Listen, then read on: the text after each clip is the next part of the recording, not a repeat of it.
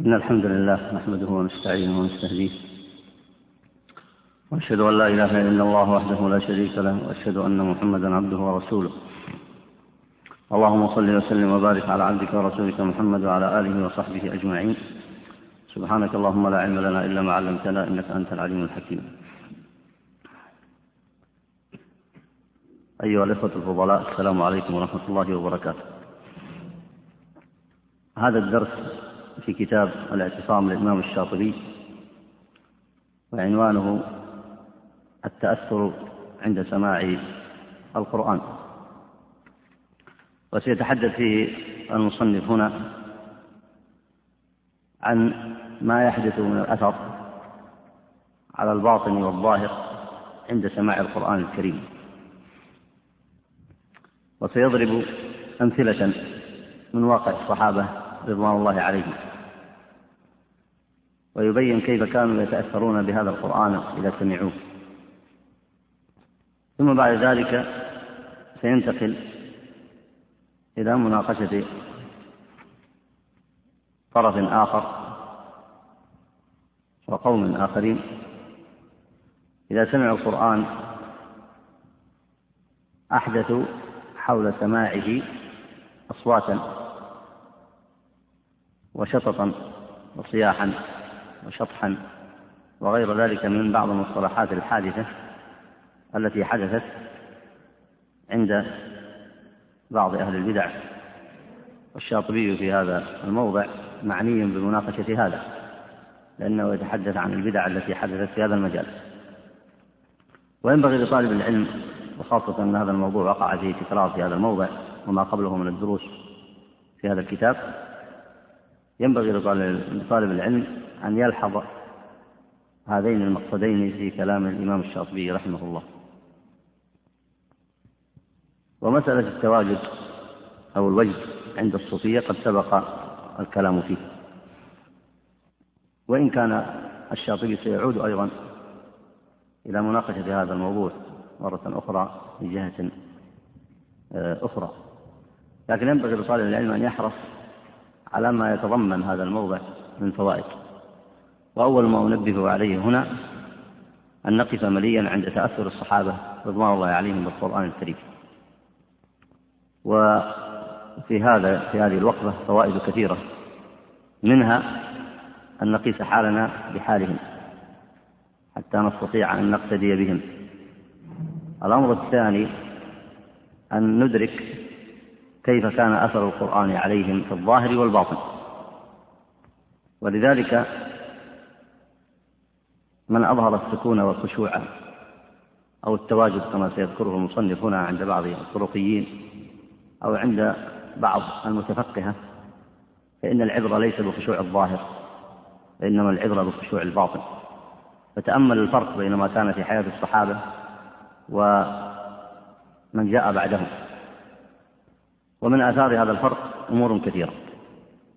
فإن القوم الأولين الذين انتفعوا بالقرآن وتربوا عن النبي عليه الصلاة والسلام جاهدوا أنفسهم حق الجهاد وقدموا لهذا الدين كل ما يستطيعون ولذلك نفعهم الله بهذا الدين ونفع بهم ونصرهم الله بهذا الدين ونصر بهم وأيدهم الله بهذا الدين وأيد بهم وجعلهم أئمة يقتدى بهم. وأما من جاء بعدهم فقليل أولئك الذين اقتفوا أثرهم. فنسأل الله عز وجل أن يؤدبنا وإياكم بالقرآن وأن ينفعنا بآياته. اقرأ بارك الله الحمد لله رب العالمين وصلى الله وسلم وبارك على نبينا محمد وعلى آله وأصحابه أجمعين. قال المصنف رحمه الله وأما ما ذكره المجيب في التواجد عند السماع من أنه أثر رقة النفس واضطراب القلب فإنه لم يبين ذلك الأثر ما هو كما أنه لم يبين معنى الرقة ولا عرج عليها بتفسير يرشد إلى فهم التواجد عند الصوفية. وإنما في كلامه أن ثم أثرا ظاهرا يظهر على جسم المتواجد وذلك الأثر يحتاج إلى تفسير ثم التواجد يحتاج إلى شرح بحسب ما يظهر من كلامه فيه. والذي يظهر في التواجد ما كان يبدو على جملة من أصحاب رسول الله صلى الله عليه وسلم وهو البكاء واقشعرار الجلد التابع للخوف الآخذ بمجامع القلوب. بارك الله فيك. هنا من الناحية العلمية يدرس تعريفين وما يقع على القلب من الأثر الذي يتبعه العمل الصالح والخشية هذا لا يحتاج إلى تعريف. لأن العمل الظاهر هو دلالة لذلك. فلا تحتاج أن تعرف مثل هذه الأمور. لكن عند المتأخرين لما فرغوا عن العمل واشتغلوا بمثل هذه الجدليات في تعريف الأمور النفسية وأحدثوا عليها أشياء من عندهم أخذوا بتعريف التواجد. فكما سبق تعريفه فيما مضى قال التواجد رقة نفسية وهزة قلبية ونهضة روحانية ثم أدخلوا فيه فنون السماع والتأثر النفسي فيما يتعلق بالبكاء والصياح والعويل وغير ذلك من الهزات المعروفة عند أصحاب هذه الاصطلاحات. فأول ما ابتدأ به الشاطبي يناقش ما سبق فيه من الكلام وهو تكرار في هذا الموضع لكنه يريد أن يقول أن من عطفوا ولم يأتوا بدليل لم يأتوا بدليل وهذا صحيح. فإن الأثر الذي يقع من سماع القرآن لا يحتاج إلى تعريف بل تعريفه هو العمل الظاهر. فمن تأثر بالقرآن وانتفع به وخشع قلبه وبكت عينه واستجاب لأمر الله وازداد إيمانا وخشية استقامة اتباعا للسنة وتعلقا بما عند الله عز وجل وزهدا في الدنيا ونصرة للحق هذا لا يحتاج إلى تعريف. وواقع الصحابة في ذلك بين واضح وتعريف ذلك مما لا فائدة فيه. ولذلك الشاطبي هنا لم ينتقل إلى تعريف التواجد عند غيرهم لكن هم عرفوه. عرفوه لأنهم أحدثوا فيه ما ليس منه فأحدثوا فيه السماع الصوفي وأحدث وأحدثوا فيه الصياح والشخص وغير ذلك فاحتاجوا إلى تعريف لأنهم أدخلوا فيه أمورا عجيبة. أما الواقع العملي للإسلام والإيمان وأثر القرآن على القلوب فهذا لا يحتاج إلى تعريف لأن تعريفه ظاهر على القلوب وظاهر على الإنسان. في صحة عقيدته واستقامة طريقته على اتباع الكتاب والسنة والعمل لدين الله عز وجل والإخلاص. فيرى الناس عليه هذا الأثر. ألم تر إلى صاحبي يوسف لما دخل معه السجن؟ ماذا قال؟ ماذا قال له؟ فلما ودخل معه السجن فتيان قال أحدهما إني أراني أعصر خمرا وقال الآخر إني أراني أحمل فوق رأسي خبزا. نبئنا بتأويله تأكل الطير منه. نبئنا بتأويله. إنا نراك إنا نراك من المحسنين. أي يشاهدون ذلك عليه. وهذا الواقع لا يمكن مخادعة الناس فيه لأنه أمر معلوم ظاهر ويحتاج إلى استقراء ويحتاج إلى عمل ويحتاج إلى صدق.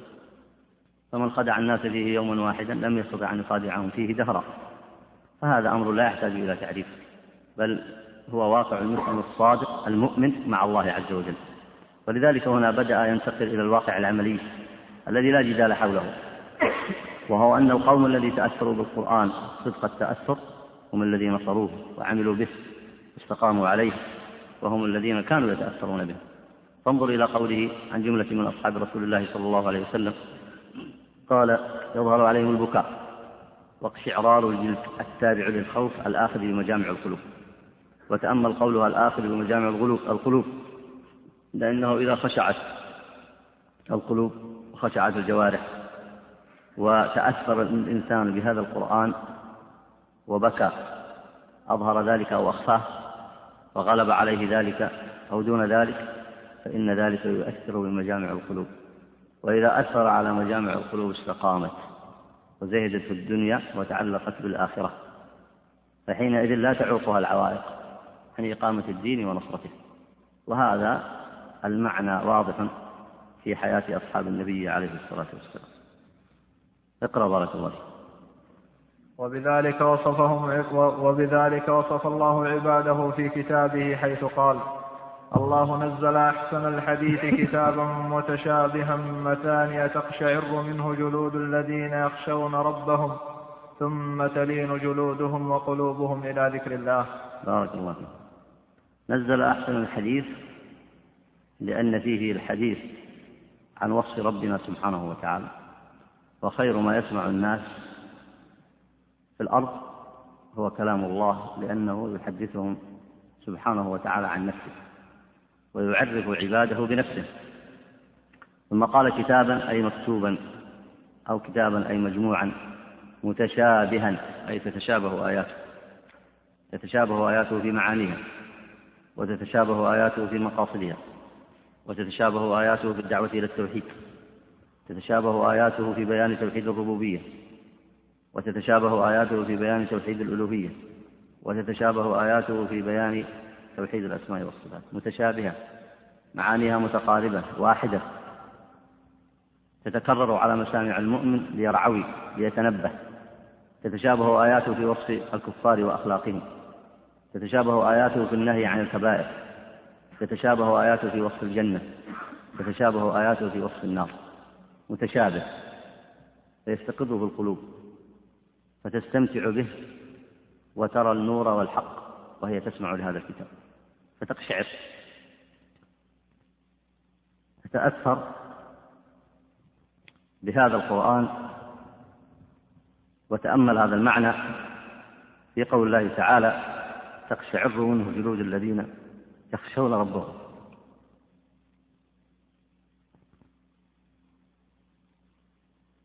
وهذه الخشية تؤثر في النفس تؤثر في النفس لأن النفس حينئذ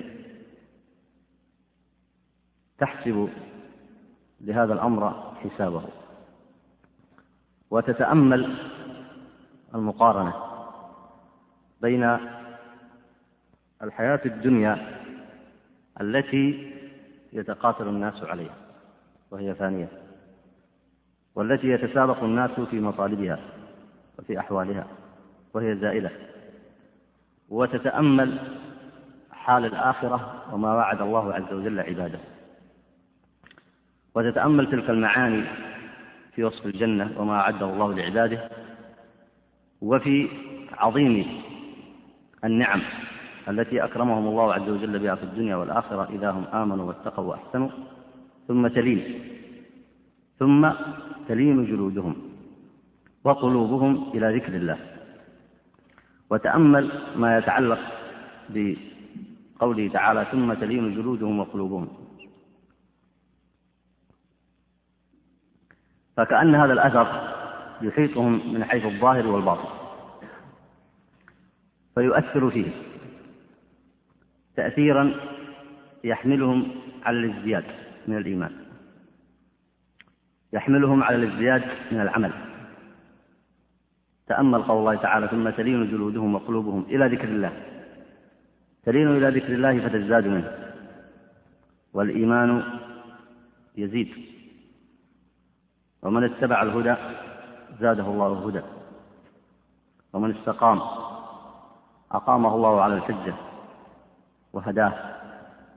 فكلما ازدادوا إيمانا ازدادوا إيمانا غيره. ازدادوا إيمانا غيره. ازدادوا إيمانا مضافا إليه بعمل جديد بعمل غير العمل الأول. فتتجدد نفوسهم إلى العمل. ومن هنا تستطيع أن تفسر تجدد الصحابة. في العمل والدعوة والجهاد. إذا درست سيرتهم أتظن أنهم يفطرون لقد وصف الله عز وجل ملائكته أنهم يسبحون الليل والنهار لا يفترون. وإذا تأملت واقع الصحابة فحق لهم أن ينصرهم الله وأن يؤيدهم وأن يغير بهم الأرض. كأنهم لا يفترون. إنهم بشر مثلنا بشر. لكن تجدد الإيمان في قلوبهم يجعلهم كلما دخلوا وركبوا طبقا عن طبق وحالا عن حال وعملا عن عمل تجددت نفوسهم ورأيت الإنسان لو, لو فرضت أن إنسانا كلما كبر تجدد شبابه هل يضعف؟ أو أن الإنسان وهو في قمة الشباب وقوته في الأربعين كلما زاد سنة تجدد شبابه متى يضعف؟ وإن كان هذا ليس مشهودا في الحس بالنسبة للقوة البدنية. لكن في القوة الإيمانية أمرها عجيب إنه لا يتجدد. فإذا تجدد كثر عطاؤه وعمله. أم يقل؟ يزيد أو يقل؟ يزيد. وهذا أمر عجيب بالنفس ونسأل الله عز وجل أن لا يحرمنا وإياكم منه. إنهم كلما دخلوا في عمل تجددت نفوسهم إلى عمل جديد. وإن ذلك لعجيب وما هو بعجيب؟ تتجدد نفوسهم إلى عمل جديد. إنهم لا يفترون ولا يكسلون ولا يتخاذلون ولا يتلاومون ولا ينقطعون. فكما فكأن الإنسان يأخذ من نفسه لنفسه بعد توبة الله تجديدا فيتجدد في العمل فيزيده من طاعة إلى طاعة. ومن رحلة إلى رحلة في طلب العلم ومن جهاد إلى جهاد ومن معروف إلى معروف ومن صبر إلى صبر ومن شدة إلى مثيلها. ويتنقل فيها مرفوع الرأس. قوي الإيمان قوي العزيمة. إنه الأمر العجيب. ولذلك جمع الله طاقاتهم هذه فبارك فيها فنصرهم وأيدهم وقد كانوا كما قال الله عز وجل عنهم قليل مستضعفون في الأرض. لكن تلك الطاقات المتجددة القوية هي التي بنت تاريخ البشرية بعد ذلك. وهذه الصورة الوضيئة لهم. لا ريب أنها انبثقت من قلوب صادقة كما يصفه الله عز وجل هنا فهم هم الذين يخشون الله.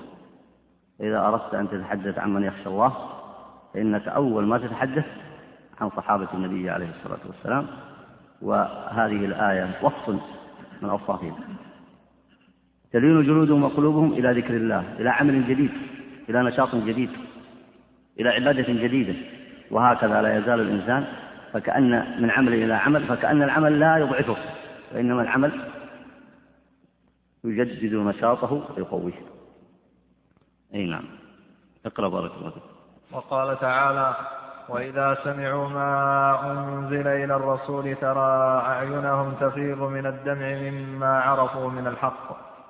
وقال نعم. معرفة الحق نعمة عظمى.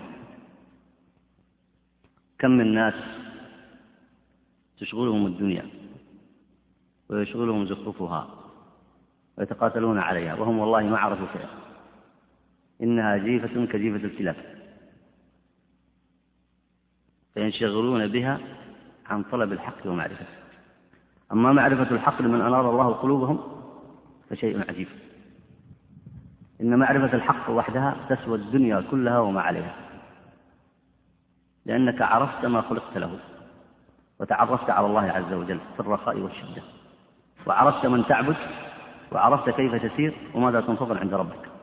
وهذا أمر أيها الإخوة ليس بالأمر الهين وإنه من أعظم النعم ولذلك ليس هناك نعمة أعظم بعد الإسلام والإسلام هو معرفة الحق. وإذا أردتم نموذجا من أصحاب النبي عليه الصلاة والسلام فسلمان الفارسي رضي الله عنه كم قطع من الفياسق وكم تابع من الراحلات وكم انتقل من أرض إلى أرض. لأي شيء. ليعرف الحق. ليعرف الحق. ولو لم يصل إلى معرفته إلا في آخر عمره ولا يبقى على هذا الحق إلا يوما واحدا فإنه يعتبر نفسه قد فاز. فمعرفة الحق شيء عظيم. لكن كثيرا من المسلمين فرطوا فيما, فيما في أيديهم. وهذه السنة جرت في السلف من بعدهم وكانوا هم أهل هذه الكلمة الصادقة لا إله إلا الله وأحق بها وأهلها. وحتى في الأمور الجزئية من العلم كانوا يطلبون المسألة الواحدة في العلم أو الحديث الواحد ويسافرون له الفيافي ويقطعون له الفيافي والقطار لأجل أن يحصل حديثا في مسألة جزئية فما بالك فيما هو أعظم من ذلك. فهؤلاء من أهل الكتاب لما عرفوا الحق فاضت عيونهم من الدمع فرحا كما قال الله عز وجل قل بفضل الله وبرحمته فبذلك فليفرحوا هو خير مما يجمعون. وما أدراك ما يجمع أهل الدنيا. هو خير مما يجمعون. نعم اقرأ بارك الله فقال إنما المؤمنون الذين إذا ذكر الله وجلت قلوبهم وإذا تليت عليهم آياته زادتهم إيمانا. إلى قوله أولئك هم المؤمنون حقا. وعن عبد الله بن الشخير رضي الله عنه قال انتهيت إلى رسول الله صلى الله عليه وسلم وهو يصلي ولجوفه عزيز كعزيز المرجل يعني من البكاء والعزيز صوت يشبه صوت غليان القدر. بارك الله فيك. هذا الحديث أخرجه أبو داود والنسائي وأحمد. كما قال المحققون من طريق حماد بن سلمة عن ثابت عن مطرد عن أبيه قال وهو إسناد صحيح ورجاله ثقات. فتأمل هذا المعاني تأمل هذه هذه المعاني في هذا الحديث. المعنى الأول ما قاله عبد الله بن الشخير هنا رضي الله عنه قال انتهيت إلى رسول الله صلى الله عليه وسلم وهو يصلي. أي كان قريبا منه فسمع قال ولجوفه أزيز كأزيز المرجل. يعني من البكاء. والأزيز صوت. يشبه صوت غليان القدر. والقدر إذا أصابها الغليان معنى هذا أنها تأثرت وبلغ بها أثر النار حتى تحركت. فأخذ بها الغليان أخذ بها الغليان كلما أخذ. هذا الأثر من الخوف. هذا الأثر من الخوف يجعل لصدر النبي عليه الصلاة والسلام عزيزا تسمعه. إن سمعت بكاء سمعت معه أزيزا والأزيز صوت صوت يخرج من الصدر من البكاء ومما يتبعه من الأثر. وهذا أشد ما يكون في التأثر بالقرآن وهي السنة التي تأثر بها أصحابه رضوان الله عليهم. وجوف الإنسان وفؤاده هو الذي يحكم تصرفاته. فهذا الأثر الذي يحدث فيه ينقيه ينقي هذا الصدر من كل شائبة وينقيه من كل خلق سيء ويصفيه فيرى النور ويرى الحق وسيستمتع به. هذا الأثر يؤثر في النفس يؤثر يؤثر فيها تأثيرا قويا واضحا حتى يصفيها والنفس أشد ما تحتاج إلى الصفاء لذلك سن للإنسان أن يكون له من الخلوة في العبادة في بيته في آخر الليل في أطراف النهار. ما يكون له من ركعات يأنس فيها بين يدي الله فيصفي نفسه. فإن الإنسان يسمع الموعظة ويتأثر بها فينتفع. ويقرأ فيتأثر بذلك فينتفع ويسعى في المعروف ويصطنع المعروف فينتفع ويتعبد في العبادات الظاهرة فينتفع ولكن الإنسان يحتاج أيضا إلى ذلك اللون. اللون الآخر هذا وهو أن ينفرد بنفسه فيحاسبها. فلا شك أن ذلك له أثر كبير في نفسه. وهذا الأثر في النبي عليه الصلاة والسلام كان يقتدي به أصحابه. فيتأثرون بالقرآن. والأثر يتفاوت على النفس تفاوتا آه، لكنه له حد محدود كما سيأتي بيانه. اي نعم. اقرأ بارك الله وعن الحسن قال قرأ عمر بن الخطاب رضي الله عنه إن عذاب ربك لواقع ما له من دافع فربى لها ربوة عيد منها عشرين يوما. اي نعم. عمر بن الخطاب رضي الله عنه عند وقفته في هذه الآية وأنتم تعلمون أنه من المبشرين بالجنة. ولكن الذي بشرهم بالجنة يعلم ما في قلوبهم من الصدق. فهم قوم لم يزكوا أنفسهم. إنهم مبشرون بالجنة ولكنهم لم يزكوا أنفسهم. ومعنى أنهم مبشرون بالجنة يعرفون ما معنى هذا أي أن الله لن يعذبهم هذا معناه مقتضى ذلك أنهم من أهل الجنة ليسوا من أهل النار. أما نحن فلا ندري. فنسأل الله أن يسكن لنا وإياكم بالإحسان. فلاحظوا هنا لما سمع هذه الآية أشبه ما قيل له عند موته. إنهم دخلوا عليه عند موته وأنتم تعلمون البلاء الذي أبلاه في الإسلام. قد جعله الله عز وجل مبشرا بالجنة كما حدثه به النبي عليه الصلاة والسلام. وشهد له الصحابة بذلك وكان خليفة بعد أبي بكر رضي الله عنه يجمع الناس عنه لا يستطيع أحد أن يتقدمه ولا يقول أنا أولى به أنا أولى منه. أي أن الله عز وجل شهد له. والنبي عليه الصلاة والسلام شهد له بشهادة الله. والمسلمون مجمعون على أنه لا أحد هناك يقول أنه يتقدم عليه. ومع منزلته هذه فحدث عن أعماله العظيمة في الإسلام. ومن أراد أن يحاسب نفسه ويتق الله في نفسه فلا يزكيها أبدا وإنما يحملها على الحق حملا. فإن هذه النفس عصية. إذا دخلت في الطاعات أعجبت. وإذا قيل ما أحسن ما قال فلان وما أحسن ما تكلم فلان وما أحسن ما علم فلان وما أحسن ما أنفق فلان وما أصنع وما أحسن ما صنع فلان. هذه النفس عصية. ولذلك الله عز وجل قال فلا تزكوا أنفسكم. لأنه يعلم أن هذه النفس عصية عجيبة الشأن. فانظروا إلى هذا. الإمام. انظروا إلى إلى هذا القدوة رضي الله عنه. لو أراد لو أراد الناس أن يضعوا ندوات ندوات عظيمة يجتمع لها العلماء والمؤرخون والاقتصاديون وغيرهم ليتحدثوا عن إنجازاته لجلسوا سنين يتحدثون عنه. فأي شيء يتحدثون عنه؟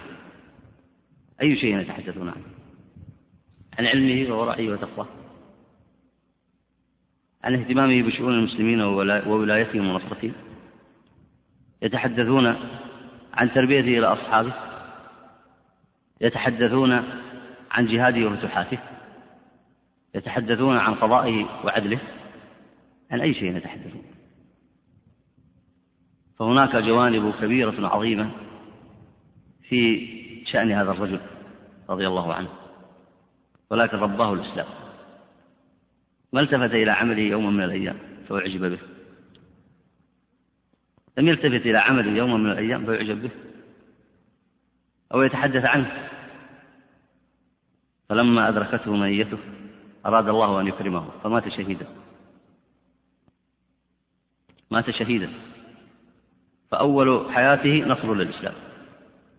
إسلامه نصر للمسلمين وصحبته مع النبي صلى الله عليه وسلم صحبة وفاء وعلم ونور. وصحبته مع أبي بكر جهاد ووفاء. وحياته عدل وبناء. وفتوحات يفتحها الله عز وجل له بالأرض ينشر بها الإسلام. ثم يريد الله أن يكرمه فيموت شهيدا. لاحظ هذا الفتح العظيم. مبشر بالجنة. وعد من مناقبه ما شئت كما ورد في الأحاديث. ثم يختار الله كرامة أخيرة له. فيموت شهيدا. فيجتمع الناس حوله فيذكرونه بمناقبه حتى يغلبون عنده الرجاء على الخوف. ومع ذلك لا يلتفت إلى ما يقولون. شعورا بالمسؤولية. فيقول وددت أن ألقى الله كفافا لا علي ولا لي وأمثال هؤلاء هم حقيقون بأن يختارهم الله. هذا هو الصدق الصدق مع الله. يعني بعد هذا كله يقول وددت أن ألقى الله كفافا لا علي ولا لي فرحمهم الله ورضي الله عنهم ونسأل الله عز وجل أن يلحقنا بهم غير خزايا ولا ندامة.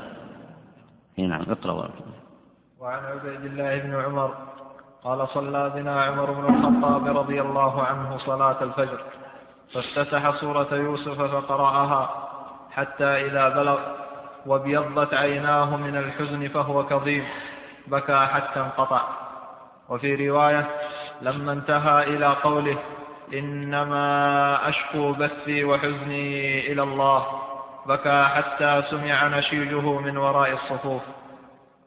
وعن أبي صالح قال لما قدم أهل اليمن في زمن أبي بكر في زمان أبي بكر رضي الله عنه سمعوا القرآن فجعلوا يبكون فقال أبو بكر هكذا كنا حتى قست قلوبنا. وعن ابن أبي ليلى أنه قرأ سورة مريم حتى انتهى إلى السجدة خروا سجدا وبكيا. فسجد بها فلما رفع رأسه قال هذه السجدة قد سجدناها فأين البكاء؟ إلى غير ذلك من الآثار الدالة على أن أثر الموعظة الذي يكون الذي يكون بغير تصنع إنما هو على هذه الوجوه وما أشبهها. بارك الله فيك. التصنع لا مكان له هنا بين يدي الله. والتصنع في التأثر بالقرآن لا يترتب عليه أثر عن النفس بل يخشى على صاحبه. ولذلك أشار المصنف هنا أن أثر الموعظة الذي يكون بغير تصنع هو الذي ينفع وهو الذي كان على عهد الصحابة رضوان الله عليهم. وما قاله ابن أبي ليلى هنا أنه قرأ سورة مريم حتى انتهى إلى السجدة قال خروا سجدا وبكيا فسجد بها فلما رفع رأسه قال هذه السجدة قد سجدناها فأين البكاء؟ إنما يعاتب نفسه. وإلا كما تعلمون ليس بالضرورة أن كل من قرأها بكى. وليس بالضرورة أيضا أن كل من قرأ آية بكى. هذا لم يكن معروفا أيضا عند الصحابة رضوان الله عليهم. فقد تقرأ آية في وقت من الأوقات فتبكي. وقد تمر عليك وقتا آخر فلا تبكي. هذا أمر طبيعي جدا وليس فيه غرابة. ليس فيه غرابة. لكن الغرابة ألا تدمع عينك. في فترات طويلة وأنت تسمع القرآن. لكن أن تسمعها تارة فتبكي وتتأثر وتسمعها تارة أخرى فلا تتأثر. هذا ليس فيه غرابة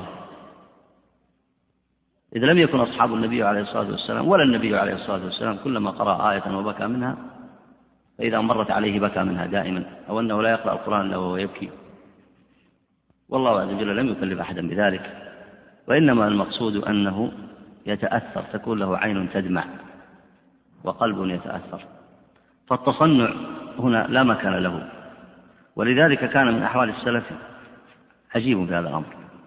منهم من يغلب عليه فيتأثر. ومنهم في بعض الأحيان من يتأثر لكن لا يظهر أثرها أثر ذلك. وقد يظهر عليه بعض الأحيان لكن من حال إلى حال. وفي بعض الأحيان لا يظهر عليه أثر أصلا لا خاف ولا ظاهر إلا ما يكون من الأثر العادي الذي يسمعه الإنسان في الإيمان وفي القرآن وفي المواعظ فيستأنس به ويتأثر به تأثرا محدودا. لكن درجات التأثر بعد ذلك تتفاوت لأنه قد يبكي في الصلاة ولا يشعر به أحد والناس بين عن يمينه وعن شماله وهذا كان كثير في السلف رضوان الله عليهم.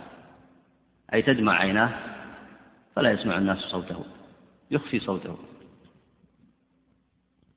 ولو لم يخفي صوته لظهر لكن يغالب نفسه وتارة يظهر. كما ظهر على النبي عليه الصلاة والسلام.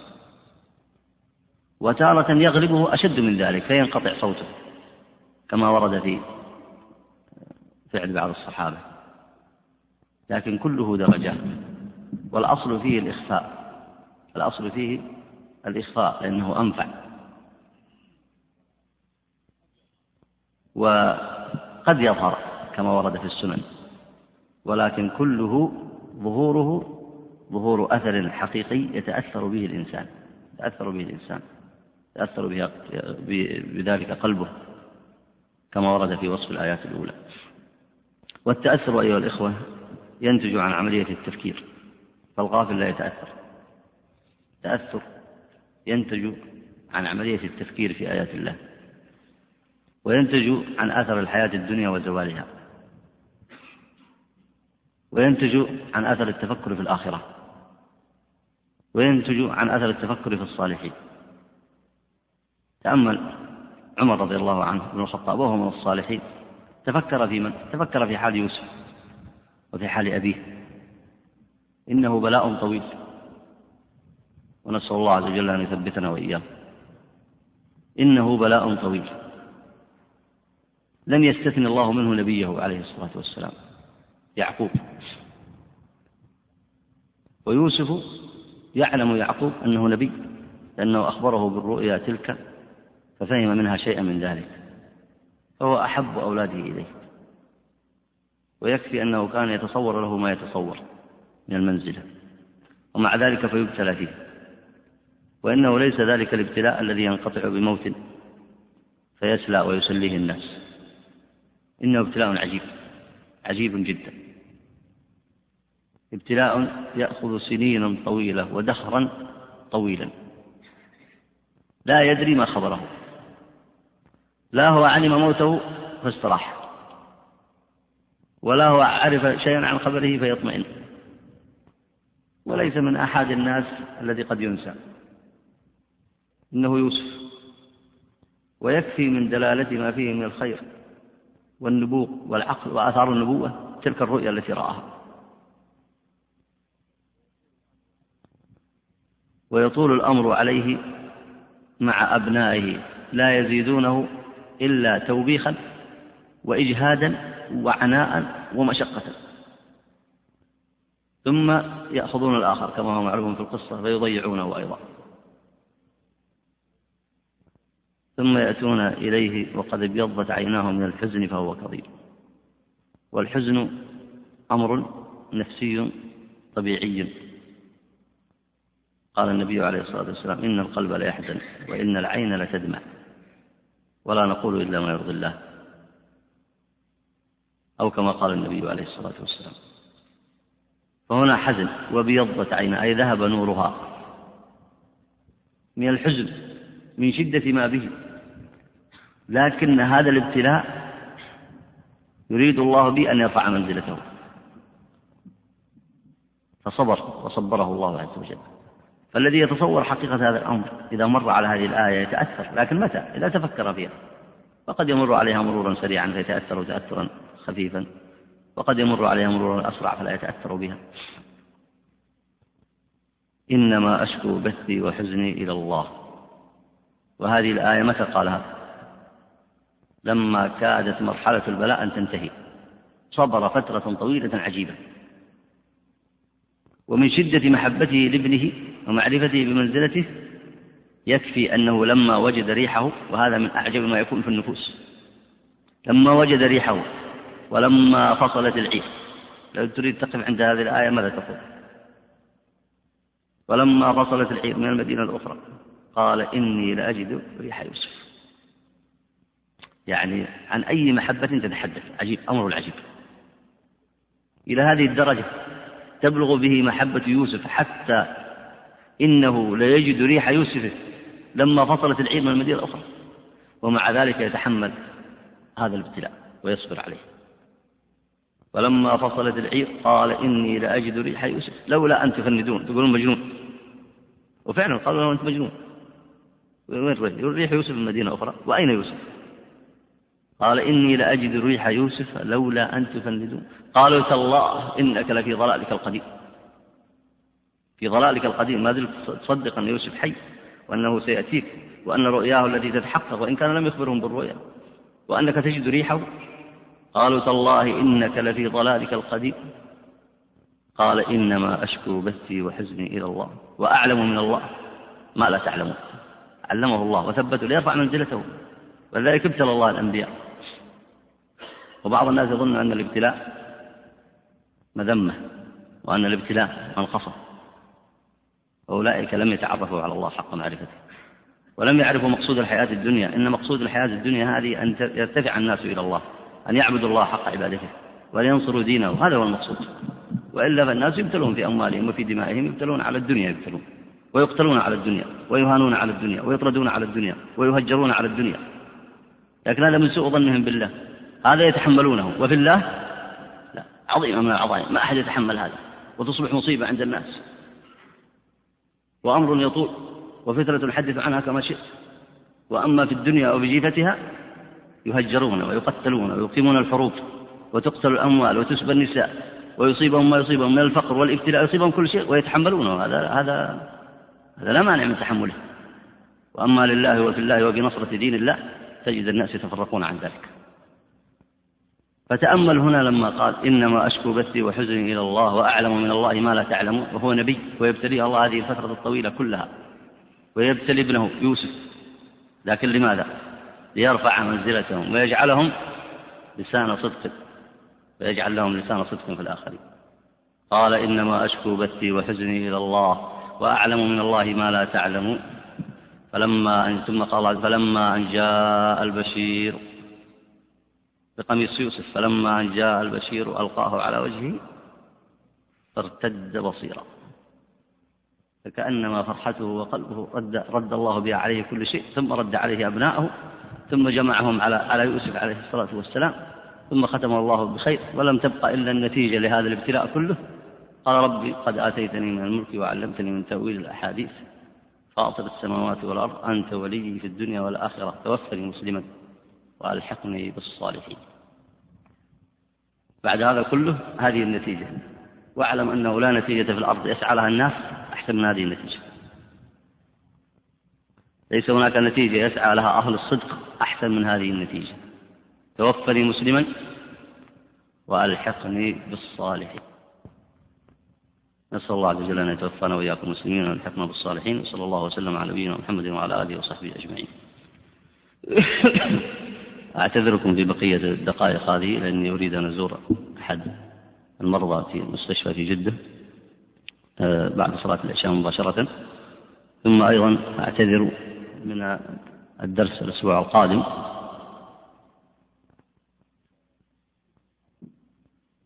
فعندي محاضرة في المنطقة الشرقية إن شاء الله وقد أتأخر عنكم يوم الأحد. أسأل الله أن يجمعنا وإياكم على طاعته. ويوفقنا وإياكم لمرضاته وصلى الله وسلم على نبينا محمد وعلى آله وصحبه أجمعين. إن شاء الله الأسبوع اللي بعده نبتدئ الدرس إن شاء الله.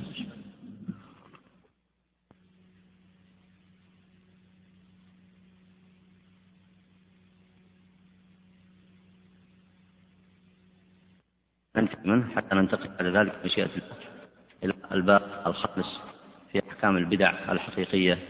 والإضافية والفرق بينهم.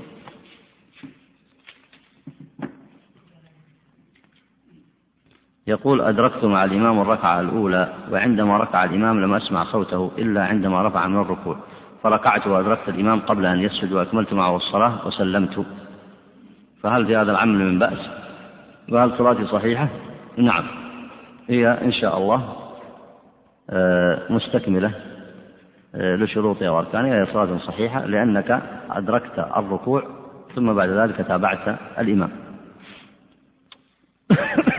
يقول هل تدخل الأناشيد التي في عصرنا تسمى الأناشيد الإسلامية في الأناشيد المنهي عنها لوجود التطريب والتوسع وفيها تشبه بألحان الفساق وغير ذلك ولأنه لا ضابط يمكن أن تضبط به. إذا ضبطت بضابط وهو أن تبتعد عن الألحان التي تشبه الفساق. وكانت مثل من مثل ما ذكر هنا هذا لا بأس بها إن شاء الله. وإن لحقت بالألحان التي أحدثها الفساق فحكمها حكم ذلك. وهناك بحث مفصل في هذا أيضا ترجعون له في الرسالة آه، السابقة الذكر. يقول هل يؤجر الشخص على الأبيات الشعرية التي ينشدها بينه وبين نفسه علما أن معانيها سامية هي في التوحيد والجهاد آه، والمواعظ؟ يرجى ذلك. إذا انتفع بها زاد إيمانه وإذا وعظ نفسه فإنه ينتفع بذلك إن شاء الله.